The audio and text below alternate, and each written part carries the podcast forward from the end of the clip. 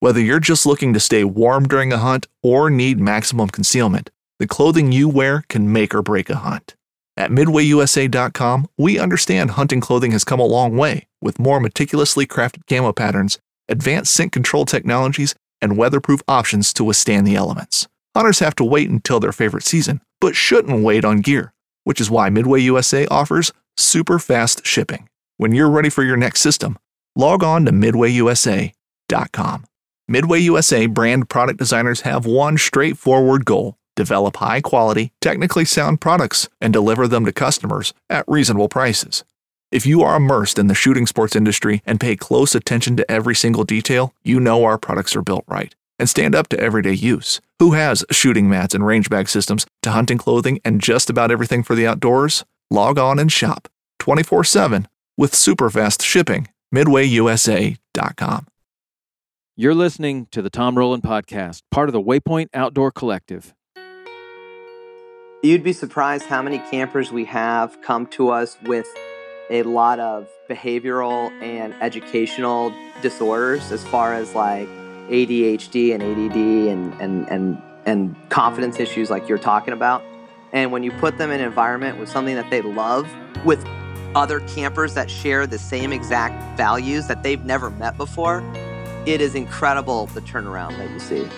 And that's not just in their fishing skills, that's in their communication skills and everything. I mean, we have campers from all over the country who all speak the same fishing language. They've all watched the same YouTube programs. They've all watched your show. Um, they know about the everything that's going on, and they're from Colorado. They're from Georgia, New York, a lot of Texas, and they all are talking about the same lures. They're talking about the same videos that they've seen. I mean, it's really it's really interesting and, and cool to see. My name is Parker Rabo, and this is the Tom Rowland Podcast.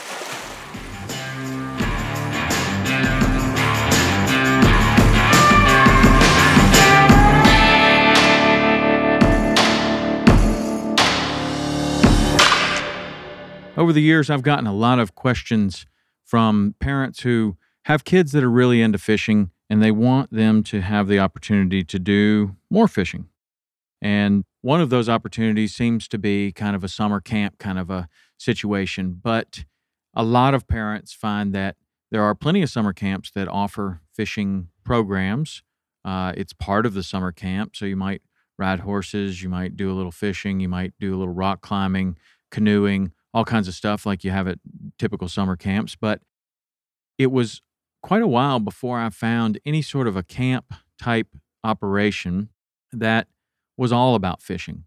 So I started doing a little research and I found my friend Matt Budd has Jupiter Fishing Academy, which is really cool, and had him on the podcast to learn about his program, which is fantastic.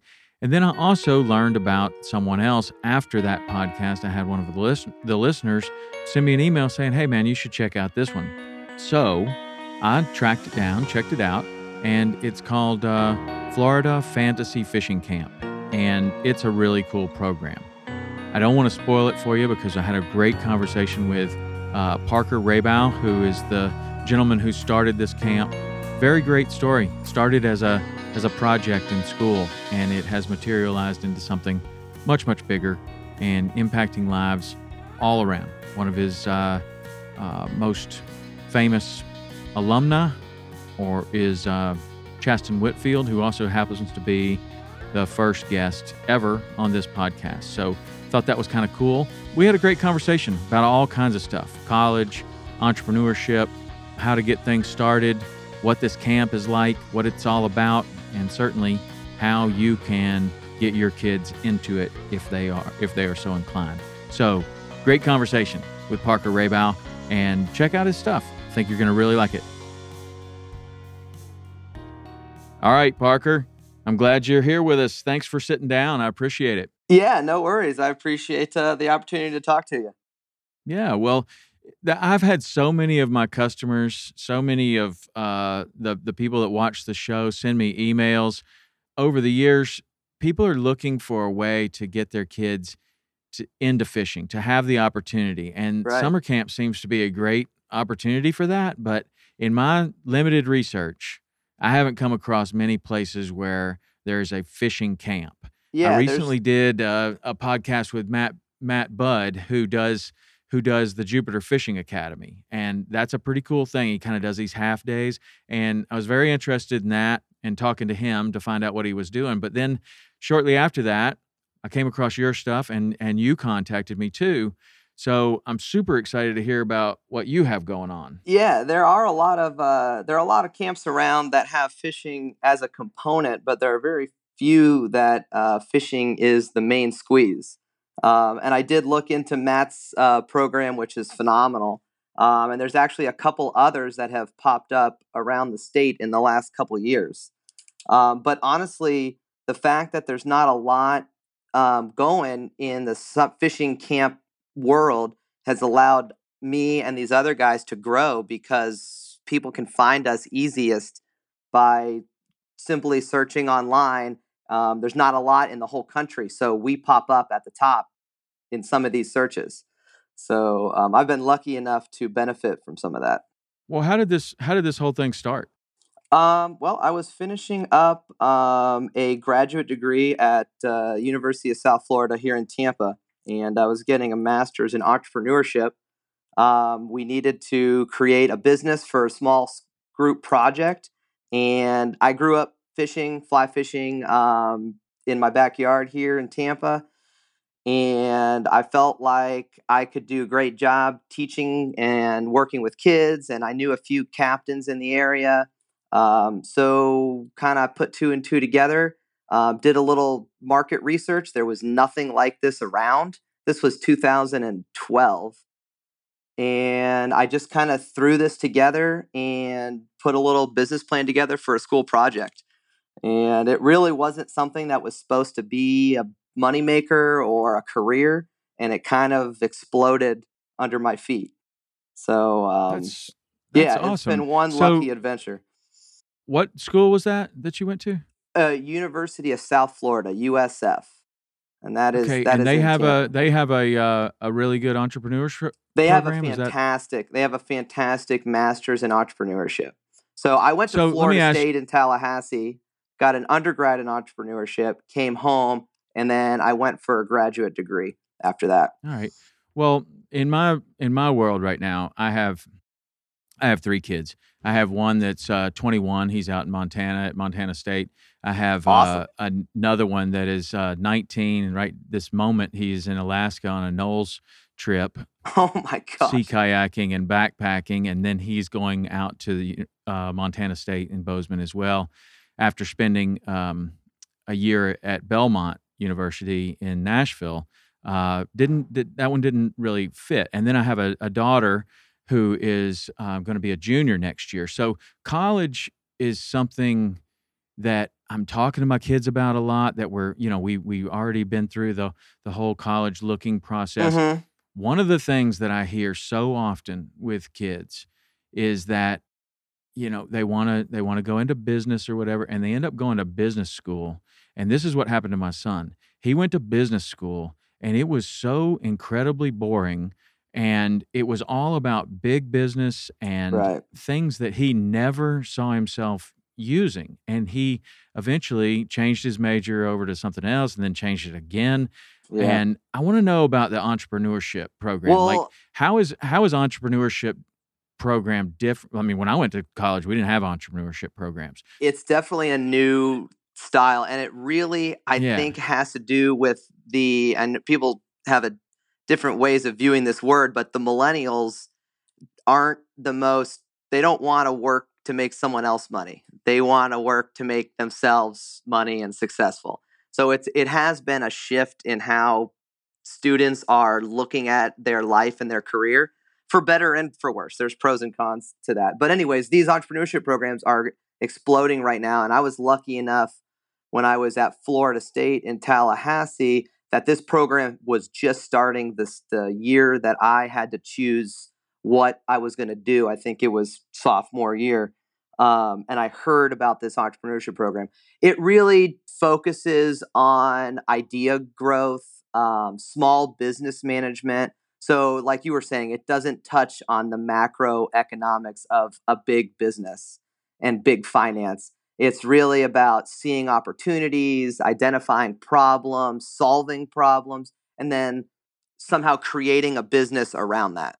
So right. in my that's, case, that's... there was not there was nothing going on for kids who love to fish, who live in a town where fishing is all over the place. Um, so I kind of solved a need that I saw, uh, which is one example. How how often do you think it is that that someone in their project creates a, a career or a, uh, at at at mo at best a career at right. At, at least a lifestyle, kind of a hobby, kind of a thing that exactly. could do something. In your in your case, it's turning into a career. How often do you think that's happening? I don't in think it, it, needs program? to happen more. It definitely not enough. Um, uh, in the group, in the, the the friends that I made over the course of my studies um, in my graduate program, I would say that including myself, maybe three or four um, students out of a group of forty made it a career and a, and a viable business. So they need it. I mean, it's just and and honestly, people could have created a business on their second and third try. A lot of people it doesn't work on their first try, which is normal and good. People can learn a lot from failure. So I mean, that's kind of um, entrepreneurship right there. Like exactly, I mean, you, you have to embrace the and... risk for sure, for sure. And they teach that, and they go over that, and they talk about how failing is a good thing. You're supposed to fail. That's where you learn the most. You don't learn the most when you succeed on your first swing, you know? Mm-hmm. So it's that's a big component and more comfortable. yeah, for sure.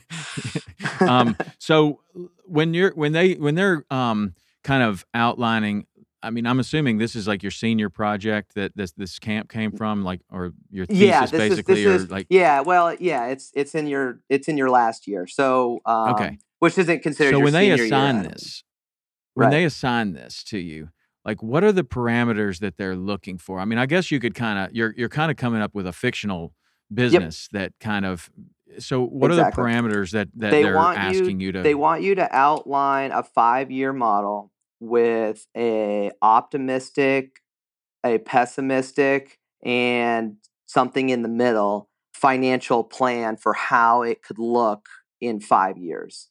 And it, as a part of that, they want a, a business plan which has a ton of components that I we don't need to go into, like SWOT analysis and market research um, and stuff like that.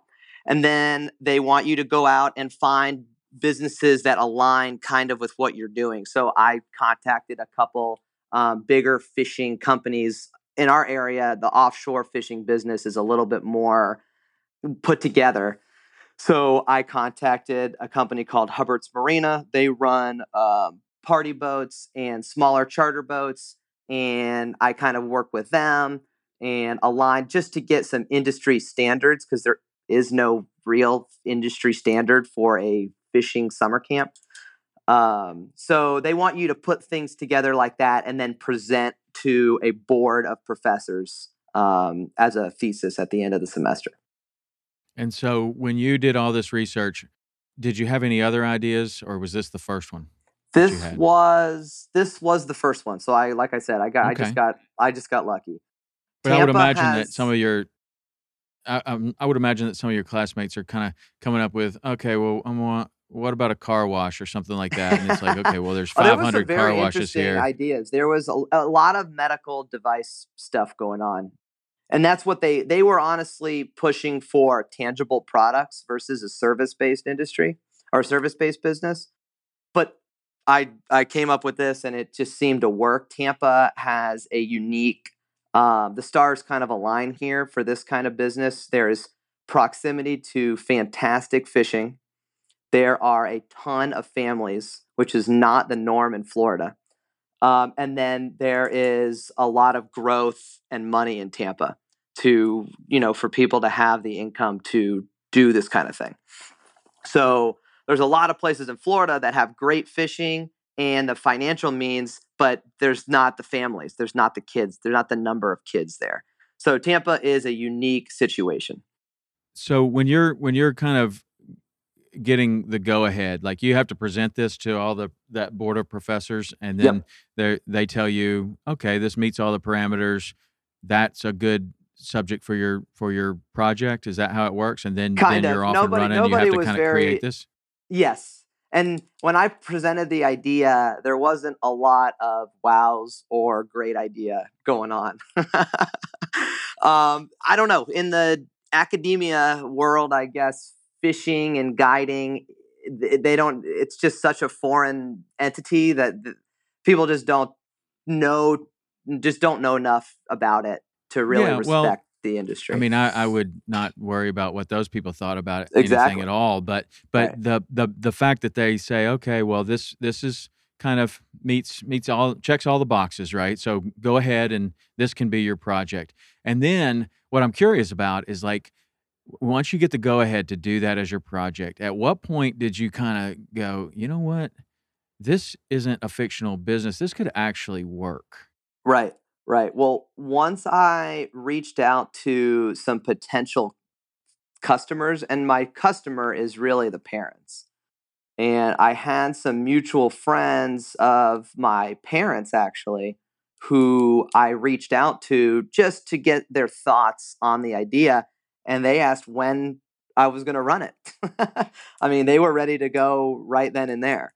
So that was kind of the light bulb moment for me.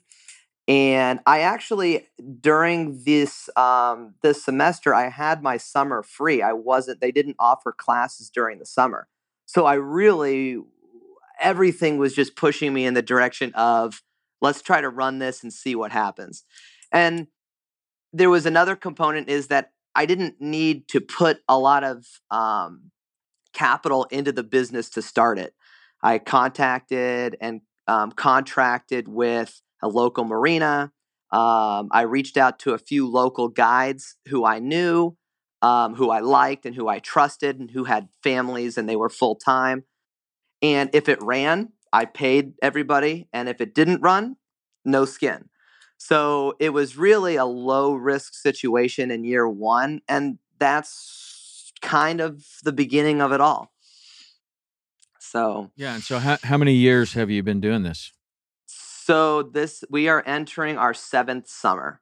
So Wow. uh, the yeah, so it's been and honestly, the first year we had I think twenty eight campers, twenty eight fishermen, and Tw- 28 in, in one session or 28 no, that was that was divided by two. We did I just did two weeks. So every every session, as far as the my fishing camp goes, is a five day Monday through Friday session for a day camp. We've now expanded to overnights, which we can get into um, a little bit later. But yeah, we started with 28 campers in 2012. And uh, I just registered my 495th camper a couple days ago for this summer. Wow. So it's crazy. So you you you have 495 kids coming this summer? this summer with 250 on waiting lists because I've been full since March. So yeah, okay, so at this point, what's the bottleneck? Like the bottleneck, could- that's a great question. The bottleneck, honestly, is the locations. Okay. And, Yeah, I need. Well, let's talk about that. Like, what what does it what does it look like? Like, these people? I noticed, like on your website, it says that you have overnight camps, you've got day camps, you've got a scuba camp, you've got all these different things. What does this look like? Let's let's just take the day camp Yeah, first. Yeah, yeah, yeah. So the day camps, like I mentioned, are week long sessions. So every Monday, a new group of campers come to the marina. Um, they're signed up online. I have pre organized them into fishing teams of four campers, and they are assigned a professional captain that they're going to fish with all week.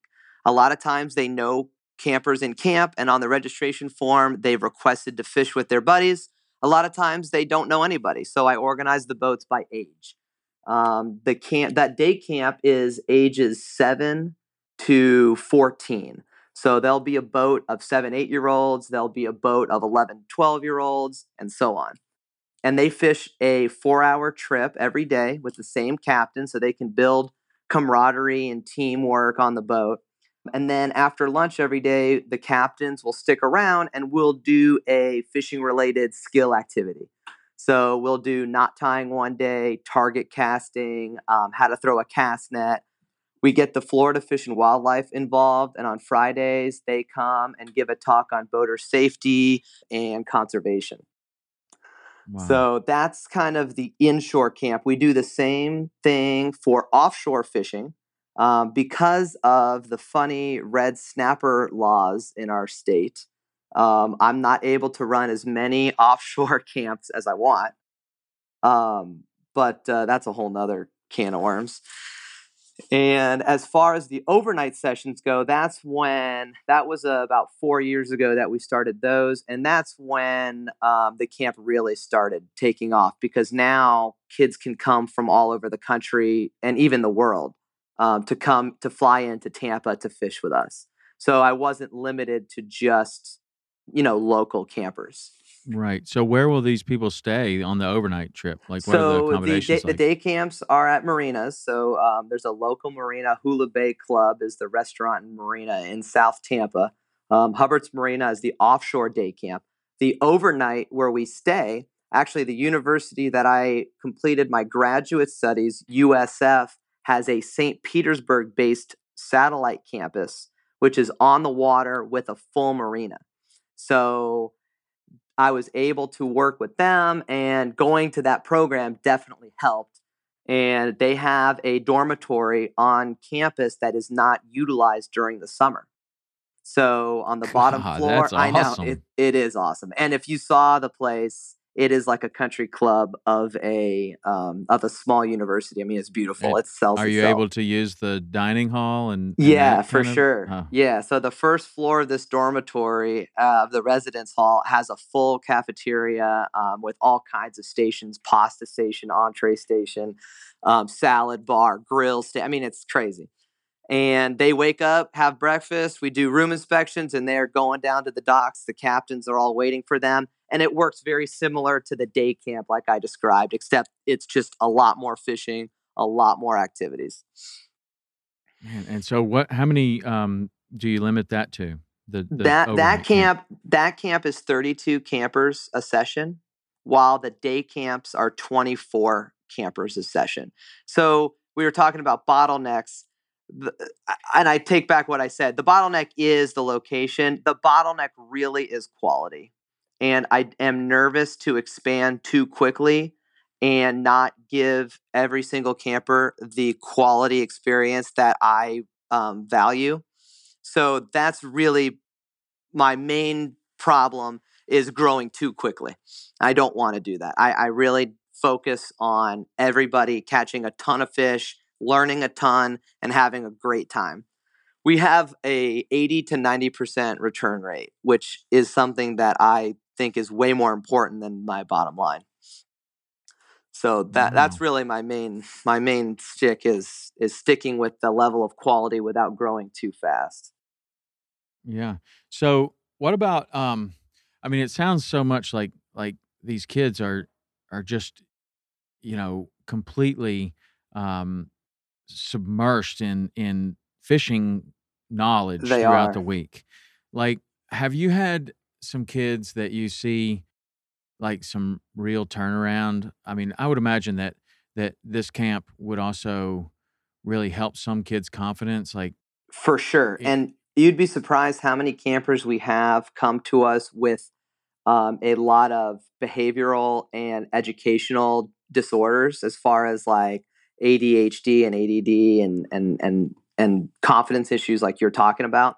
And when you put them in an environment with something that they love, with other campers that share the same exact values that they've never met before, it is incredible the turnaround that you see. And that's mm. not just in their fishing skills, that's in their communication skills and everything. I mean, we have campers from all over the country who all speak the same fishing language. They've all watched the same YouTube programs. They've all watched your show.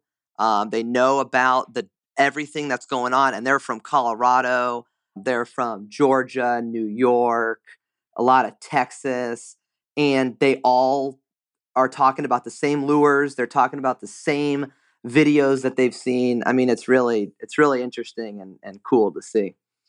That's cool. So Yeah. I, I'm sure I want to know about the evolution of this. Like when you know you're talking about kids that are from seven to fourteen in the day camp, right? Is that Right. what the age was? So, Yeah. like in in have in raising three kids of my own, and then when I started, you know, taking them fishing, I really liked it. Like I thought, okay, this is really cool. I'm getting to do all kinds of different things.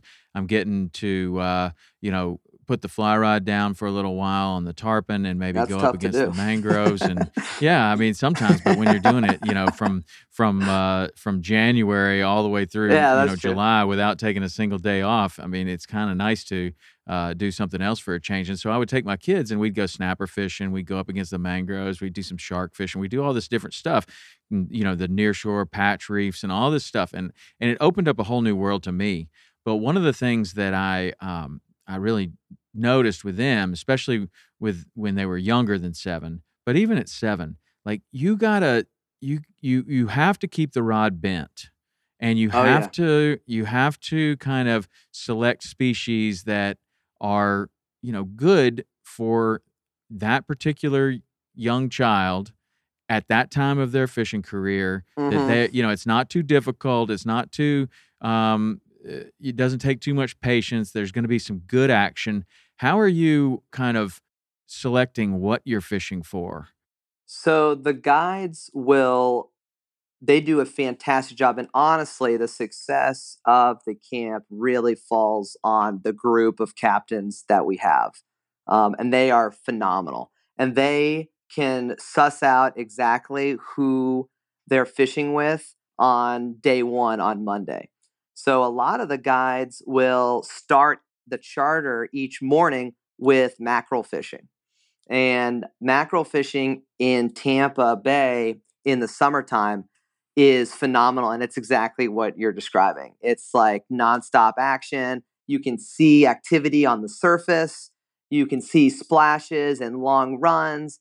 They have teeth, they get big, um, they can be chummed up right behind the boat. So it really checks a lot of boxes, especially when they're fishing with young younger campers. Um, Right. And then And- some and of the older campers that have seen shows and they know the value of a quality stuff, then they do. They start going over to the mangroves. They start doing a little snook and red fishing. and then what about how do how, how does it look offshore when you when you're out there The offshore fishing is is the same in that they can go to certain spots and they can do red grouper and gray snapper and porgies, um, and they can get very consistent bites. And then what they'll do, they might keep um, a bonita and they might do a day where it's a lot slower fishing and they'll go after Goliath grouper, and they might get you know two or three bites that day, but they're big bites. So there's Yeah. definitely two sides, um, two sides of that. So it, yeah, offshore is not as easy to implement as inshore. Inshore, they can do both in the same day. They can do a lot of mackerel fishing and get a lot of activity going, and then they can go after and try to get a big snook in the afternoon. Yeah, that's pretty cool.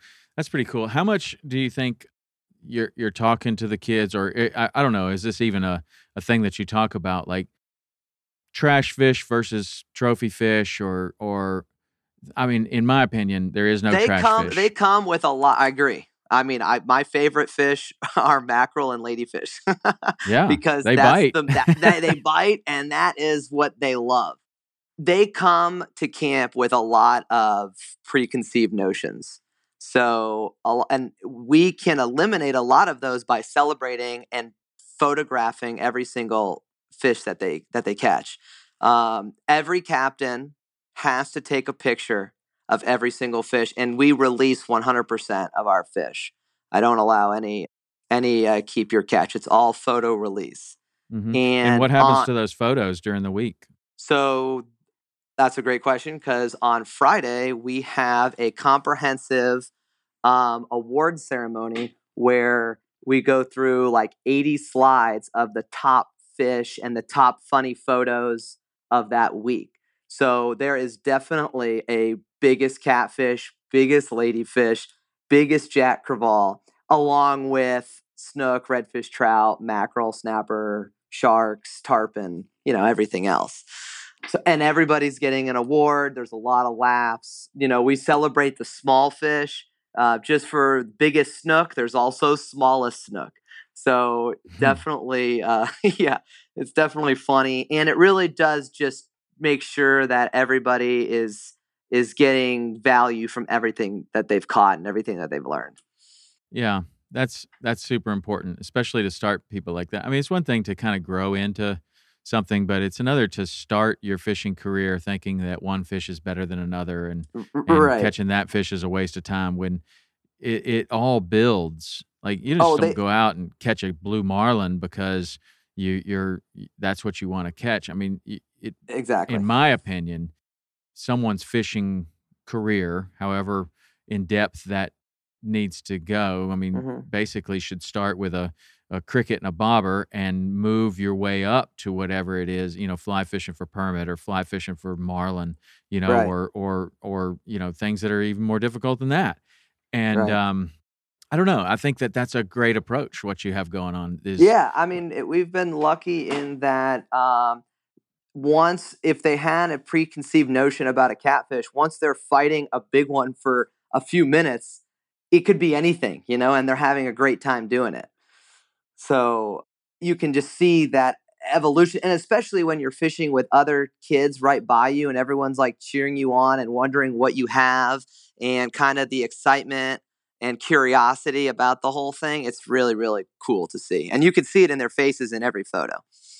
Yeah, that's awesome. So, what do you think? Um, like at this point, where does this? Well, we hadn't even talked about the scuba camp. So you have another camp that's a scuba camp as well. Yeah, so there is a scuba program that's limited to six campers, um, and that age is 10 to 15. Um, PADI requires that you are at least 10 years old to get your junior open water um, certificate. Um, and that camp requires a lot of homework before camp even begins, but the it runs the same um, style as the other ones. It's Monday through Friday, and they're doing three pool dives, a lake spring fed lake dive, and a drift river dive.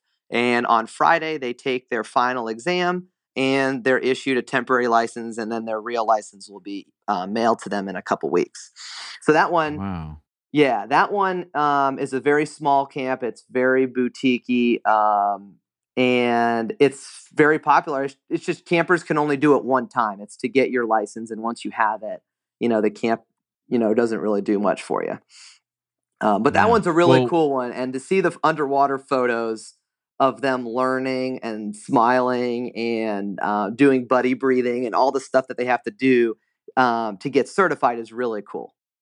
That's cool. So, at what point did you decide to expand from the? I mean, we talked about it a little bit that you went from the day camp to the overnight, and that was kind of a big thing. But then, then you went from the the those two to include the scuba. I guess. right well i'm trying to diversify a little bit um, and stay within the marine world but a couple years ago i have a, uh, a guy who actually certified me when i was 12 years old right down the street wanted we were talking about potentially putting a program together and we had been we've been doing it for three years now and it's been it's been great it's just it's just honestly it was a way to, to diversify the camp a little bit and reach campers that may not have found us otherwise. And I do have a lot of crossover business between the scuba camp and the fishing camp, um, or the fishing camp to the scuba camp. So, So- do you have kids that are coming from out of town that are doing like a couple of weeks and then doing the scuba camp? I mean, like, Y- yeah, so we have a lot of mixed situations. Um, a lot of kids, a lot of parents will come to Florida and vacation and send their um, their child to camp during that week, and that allows them to do the day camps like the scuba um, and the inshore day camp. And then we have some campers that their parents will send them here um, from somewhere far away, and they'll stay for a month. So you don't Wow. have to do if there's consecutive overnight weeks, you can stay for as many as are consecutive. So in our case, that's four. wow, that's awesome. So Yeah. now you've been doing this for seven years. Have you had some some kids that have continued on in the fishing or that you're you're maintaining contact with that are now Yeah. too old for your For for your sure. camp? So What a a- lot of campers have come back as counselors, which is always awesome. oh Um, that's awesome yeah that's that's been really cool to see somebody at 10 years old you know come back as a 16 and 17 year old and be a junior counselor and help out is is so rewarding to see um, we al- we also have another um, camper uh, Chasten Whitfield who has become kind of a female fishing uh, personality and she I- is i'm well aware of Chasten. she was Oh, on our show yeah, and, she, she and, did the uh, camp. she was uh, a long also time ago. she is has the uh, distinct honor or maybe I, I i think of it as a distinct honor she might think of it as something else but she was the first guest on this podcast She's the really, I did not know Yeah. that. Yeah, That's I started the podcast with Chasten, and uh, she came down to do the show. We did a saltwater experience episode. She I think I've seen. I, I had definitely seen the show. I didn't know about the podcast. That's phenomenal. Well, that night I was just, you know, it's not like so many things. Probably like this camp for you, or or so many other things for so many other people. I thought about doing a podcast for the longest time. I then it was like, well, I don't know what kind of equipment to get, and then you know, it, you're you're hemming and hawing. Finally, it's like I'm just buying the stuff. Where right or wrong, I'm just gonna buy it. We Yep. got this this trip coming up. We're gonna have. Uh, I had Chasten come down. I had uh, Will Taylor come down, and I thought, okay, well, these are you know we'll film the show and then we'll do the podcast after.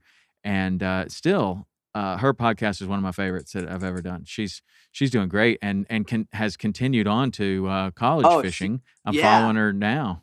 That's. I mean, she is a, awesome story to follow, and I met her six or seven years ago. She fished the camp a couple years in a row. They're from a little bit south of Tampa, so it was a trek for them to come. But they they came um, and they brought friends, and they had an all girl boat during during awesome. camp, and that was like in my first year one or year two. So it's really cool to see her develop as a successful angler um, and do what she's done. Um, she raises all kinds of money for uh, kids in need and, and and that whole that whole area. So it's really cool to see. Yeah. And uh, any other stories like that, like somebody that has come back as a counselor or Um, know, I mean, seems- as far yeah, nothing. Chasten's definitely going to win that win that battle for sure. but uh, I've had a lot of campers who have come back and they had they have made a connection with the guide that they met at camp, and they have gone on to be that guide's like mate during their tarpon season. Um, a lot of the inshore captains in Tampa don't utilize, you know, first mates or or or help on the boat but during their tarpon season, which is kind of coincides just before our summer camp season starts, a lot of these guides are doing um, their tarpon stuff, and I have a lot of campers who are working with them um, during tarpon season, which is probably one of the top jobs for a 15 year old that I could think of. yeah. I mean, yeah, for sure. And you learn a I mean- ton by being out on the water at 4 a.m. and picking up clients at 8 a.m. and fishing for eight hours, you know? yeah, you might learn that you don't want to be a fishing guide when you grow up. yeah, for sure. That's one thing. I mean, that's a good way to that's a good way to do it because a lot of people become a fishing guide and then do that and they're like, oh damn. Yeah, no, no. Definitely the right way to do it is to try it out first. Yeah. I uh I talked to this one girl recently and she had um she had gone all the way through nursing school. Completely through and and had the gr- greatest grades, like top of her class. Then she gets her job in nursing and she doesn't like it. Wow. And I was like it's like, well so I Sweet. I once was talking to this All young right. lady who went to nursing school and she graduated Yeah. at the top of her class. She, uh, you know, she was remarkably smart and um, she gets out of nursing school, gets her first job, and she hates it. And I was like, so why? Like, how does that happen? Did you not? Did you not try it before? yeah. you know, as a summer like deal to follow somebody around to shadow for a day to and no, she had just never done anything like that and then launches into a career. and you know that sounds. Yeah. Well, it sounds so familiar to fishing guides because it sounds so sexy. Yeah. looking from a from afar, you know? And then they dive in and it's not what they thought it was going to be. So she definitely fell into that same situation. Well, we've we've talked about it so many times on this podcast about the difference between being a guide and being someone who loves to fish.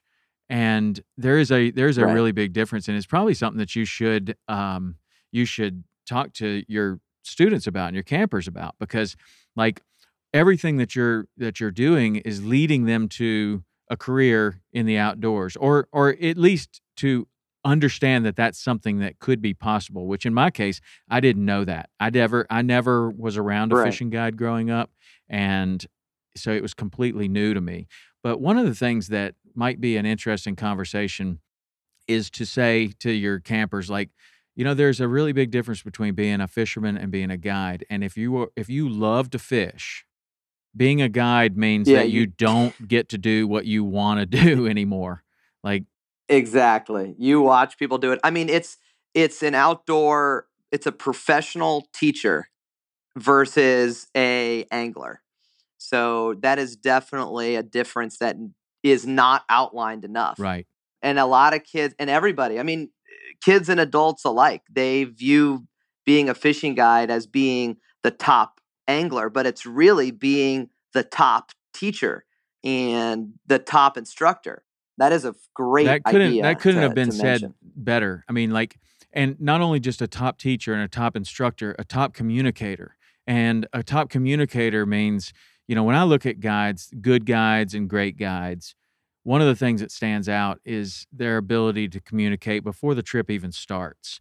And and that's probably something that you have become much much better at in the last 7 years of talking to these kids talking about their expectations and that's something that I wanted to talk to you about a little bit is like when Yeah. you're saying that people come with all kinds of expectations or or you know different different opinions of what a good fish is or not a good fish or what they want to do or Right. not want to do as a fishing guide the great guides are the ones that can really first of all they're not desperate because they got plenty of business and they can say to somebody you know what you're asking me to do is not really what i do that much and i want to I want to kind of introduce you to my friend who that's what he does. Like if somebody says, I want to go shark fishing right in the middle of tarpon season, and this guy only fly fishes for tarpon. Well, if you're desperate, you have to take that shark trip. And you don't want to take that shark Yeah, trip, right? yeah. Like that's not what you want to be doing. So that doesn't turn out to be a good day for the client, doesn't turn out to be a good day for the guide.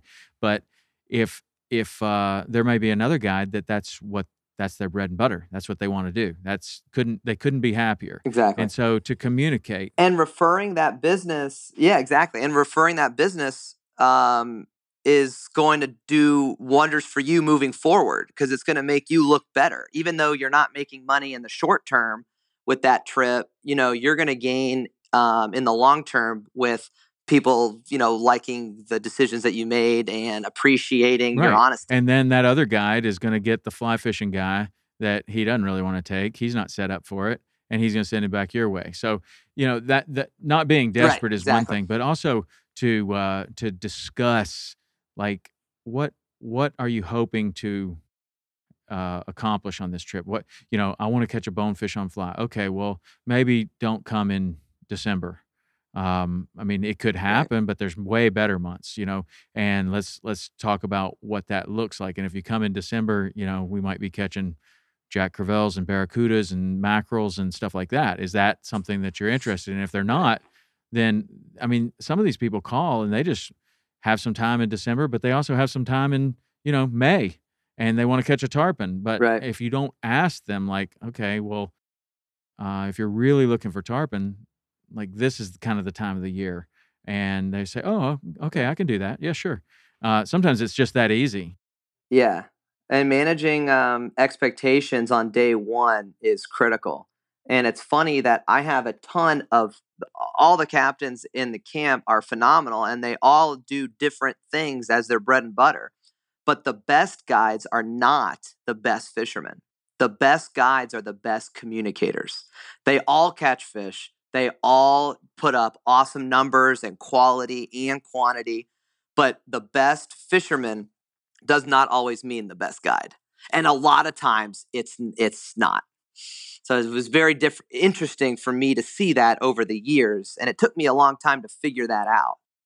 Um, but the best guides are the best communicators. So, sure. how are you doing um, managing expectations when you're fielding all these phone calls? I'm imagining like this this camp is probably a year-round job for the most part. I mean, you have to fill it through for It for the rest of the year, and then you have to run it during the season. Oh yeah, the back office work takes months before the actual camp. You know, goes for three Right. months. So when you're when you're So, fielding these uh, calls and emails and stuff like that, like what how are you managing the expectations of of the campers, of the parents, of of you know trying to say, you know what, you know, it's fishing. We could have bad weather. Um Yep. like Oh yeah, it's a slippery slope for sure. And like we talked about, the ladyfish and the mackerel bites are very consistent, and I can lean on those. But everything, like everybody knows, is weather dependent, and it is fishing. It's not guaranteed catching. But one thing that I can say is that when there is a camper or a or camper or two who have not caught something noteworthy. Everybody has to catch fish. And that is something that we work very hard to do. And usually 99% of the time, you know, every boat's putting tons of fish in the boat um, every day. If there is an issue, all the captains and all the campers rally around that issue to put that person on fish. And it's really cool. We have group chats and group discussions.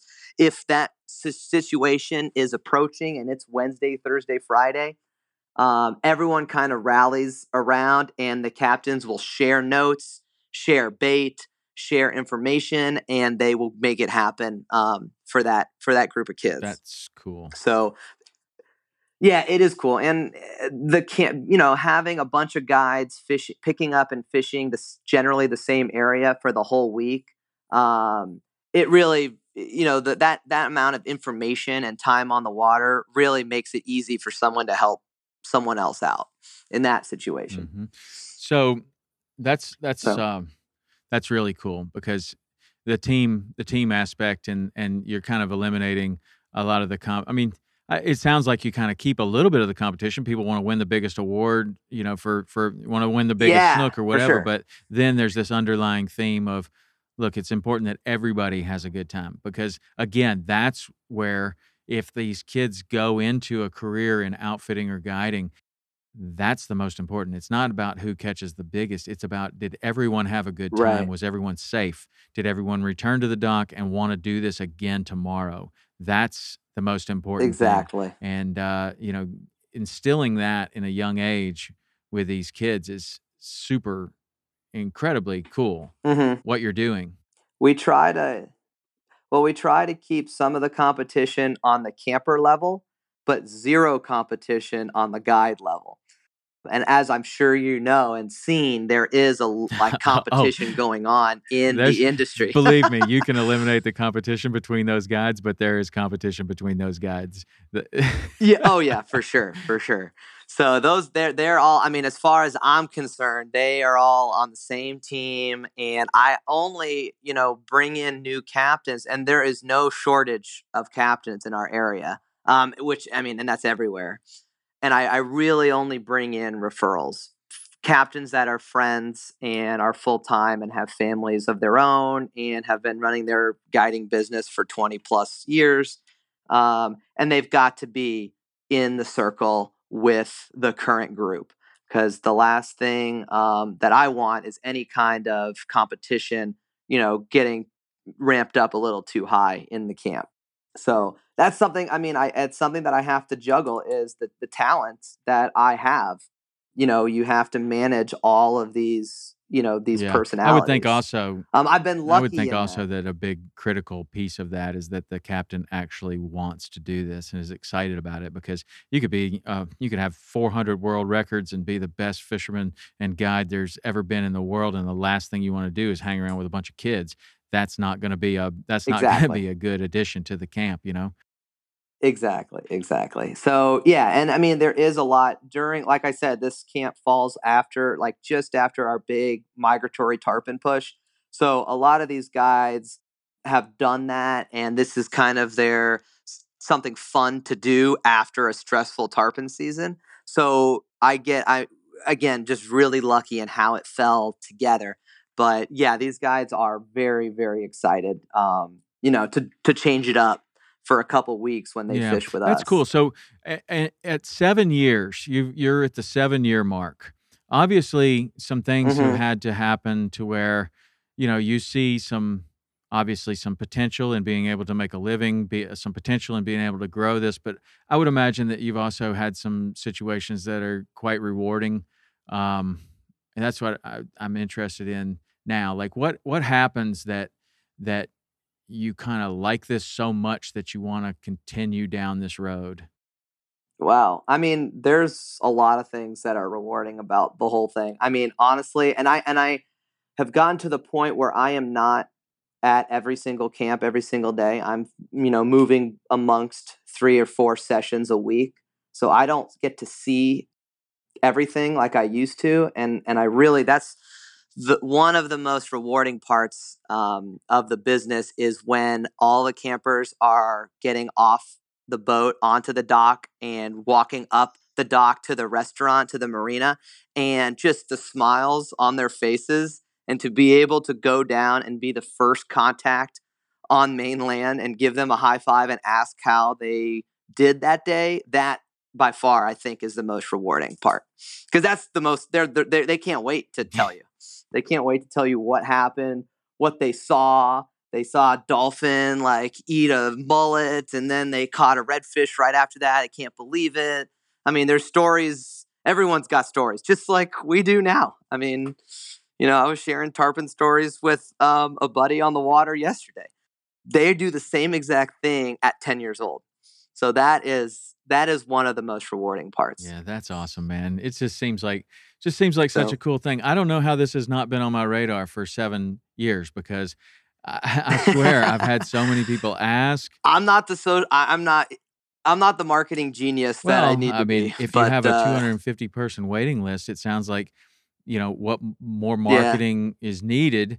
You know, I mean, I guess you obviously want it to get out there to as many people as possible, and that let as many people have the opportunity Exactly. to go to this camp. But, but, but For at the same time, there seems to be some sort of a bottleneck. It would almost seem like the you could eliminate the bottleneck by by franchising it out or or spreading it over to another coast. But there there seems to be Yep, I've I've dabbled in that a little bit, um, but maybe I'm not as risk averse, or maybe I'm more risk averse than I claim to be. well, be. you never know, man. Somebody But, might listen to uh, this podcast and say, you know what, that's I'm retired and and this is my life's mission as well, and and uh, I want to be a part of this. And let's I am more, yeah, I am more than uh, open to to that kind of situation. And there are other areas in the state that I think would be phenomenal, you know, for this kind of model. what do what do you think the uh, But, uh, I was you- ju- I mean, we talked about it a little bit, but what do you think the recipe is for for the for the right area? the recipe for the right area would be proximity to good fishing. And honestly, I don't claim to know every style of fishing around the whole state, but in South Florida, um, off of like Palm Beach, the proximity in the inshore fishery is just not what it is in the Keys or the West Coast. I mean, their their their topography is deeper water, jetties, and and stuff like that. So that might not fit an inshore camp style. And I know that people are going to, you know, have arguments against that, which is fine. And and I'm admitting to not know, you know, all the opportunities there. But somewhere like a St. Augustine or Jacksonville, that might have proximity to good inshore fishing and a lot of families. There's excellent inshore fishing in the Everglades and in Naples, but I don't think that they have the family the family like population density to really blow it out blow it out of Mhm. the water. Um, so the three factors are proximity to fishing, um, families that live um, in that area, and families with the um, with the financial stability to send their camper to, to a camp Yeah, like and I this. guess you also have to then the the final piece is what what you have so nicely in the accommodations and the marinas. Oh yeah, well that's obvious. Yes, yeah, that is the fourth part. You're absolutely right. Is finding a great, clean, professional, large marina um, with food and lunch capabilities, and that's not even to mention an overnight camp, which would require you know even more on the water um, residence hall and stuff like that. So there there are a lot of factors, but it's definitely not impossible. And Tampa is not the the you know the end all be all. You know. Yeah, but it's a it's a great Um, place it's just for a you to. big town It's a great place for you to start because you're deeply uh, ingrained in the community. You know a lot of people. You you're able to you know utilize the university there. right. Like that's a perfect place for you to start. And I I mean, man, I really hope that you uh, that you that you move this out to a bigger a bigger It's got to be. It's got to I really go. do Yeah, because I think for it's one of the coolest for sure. opportunities and eh, you know i mean i had some uh, emails earlier we have this email address for the podcast podcast at saltwaterexperience.com and people often write in and tell me guests that they would like to hear or have questions and and the start of this was someone asking a question about summer camps for kids that that had fishing and and just like we talked about like not Right. just have fishing and you're going to canoe one day and fish the next day do archery the next day ride horses the next day lots of camps have that but where can you go to have a uh, a full on summer camp fishing experience and I didn't know and in doing just a little bit of research you know I, I well I remembered Matt um, having his camp the Mhm. Jupiter Fishing Academy great opportunity for kids but he doesn't have the overnight opportunity there like like you do and then this thing comes up Right. I'm I'm just super excited to know that there there are some of these, and I'm hoping that after people hear this podcast, they're like, oh no, there's another one in Colorado. You know, you can do this, or or you can do this one over yeah. here. Yeah i've heard of some good ones in Texas. Um, there's a good one for like older teenagers in Canada. And because I, I get to see campers that are coming to my program and then going on to another one, like taking a flight to Canada from Tampa after. Um, so I have heard of a couple. I don't have the connections like and, and I haven't met those people that run those programs, but uh, there are a few scattered around the country um, you know that focus on what we're trying to do and and that's get kids outside and and and they'll catch a fish or two and um, you know they'll have it they'll be hooked for life just Yeah. like we so are do you go to ICAST? i do not i am forbidden from icast because that's smack dab in the middle of my summer programs and i've wanted to go forever and i should break away for a Yeah, day or you could certainly meet a lot of people, I've but I'd be willing to introduce you to um, a lot of the the partners that we have. I would really appreciate that, and I might take you up on that. If it's not this summer, it'll be next summer. It's Well, I in mean, uh, we- the, the second yeah, week I of think so. July. I mean, we wouldn't necessarily need to have to have to do it at ICAST, but you know, there's a lot of companies that that understand that you know youth fishing is is the future of the entire industry, and I'm sure that there's lots of people that would like to get Mhm. involved and and um, just like me, like I'm someone that that has kids, and because I have kids, other people that have kids kind of ask me questions about kids and stuff and I didn't even know about your program. So the chances are that there's lots of people out there that are They- saying we need more youth programs and they don't even know that yours exists. So hopefully this podcast will be good for that. But um, happy to introduce you to It will happy to introduce you to some other people and and then you should leverage Chasten Whitfield as your as your uh, as your ambassador for your camp. I have, and yes, she is great. yeah, she's good like that. She's good like that. yeah, that is a great connection. Yeah, well, I like I like her the story of her going to your camp because you know I know her family well uh, now, and we did that that show, and both her her parents came down to make sure that everything was ab- above board, and we invited them down to you know like yeah, you all yeah, need yeah, to yeah, come, of course. and so they all stayed at Hawks Cay, and I got to know uh, you know her mom and her dad and her little brother, and then we did the Yellowfin Owners Tournament together, and um, her little brother, I- God, I believe he got a slam. I know he caught a big permit down there, and and that was super cool. Yeah, he is a good fisherman in his own right. Yeah, he is.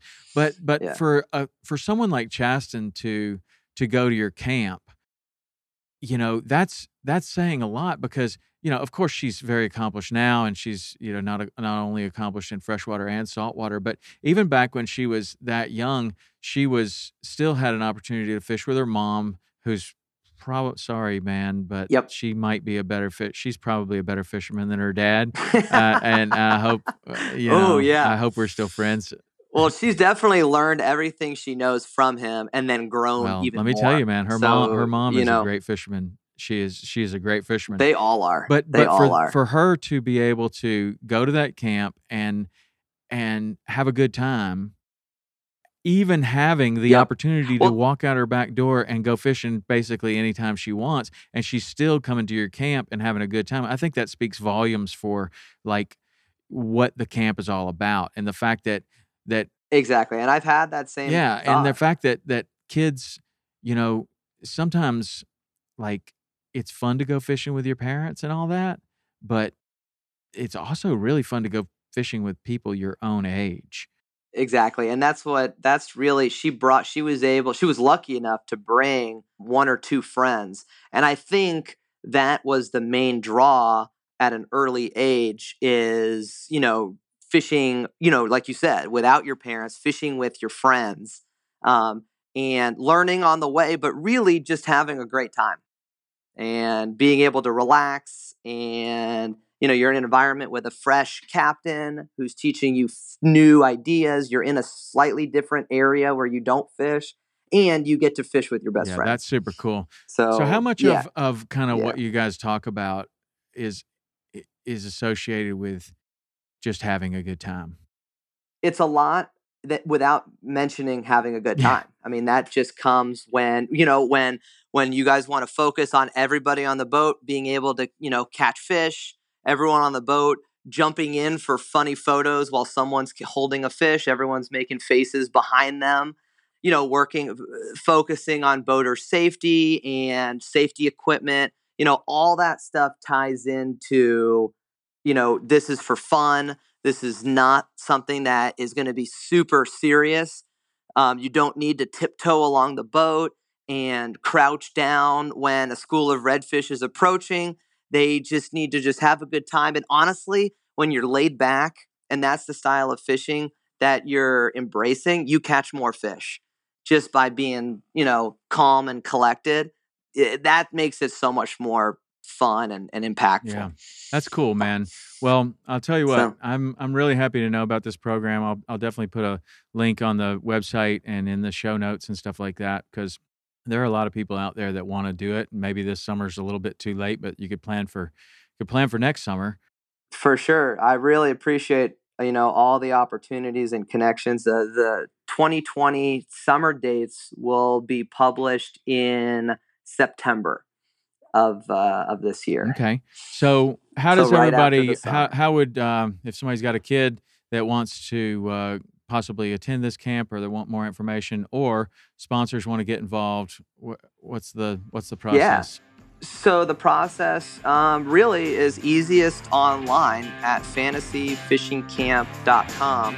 There's registration buttons on that site. There's also a schedule page, and you can register right now. People are registering for waiting lists, but come um, September, like I mentioned, they can register for next summer's dates.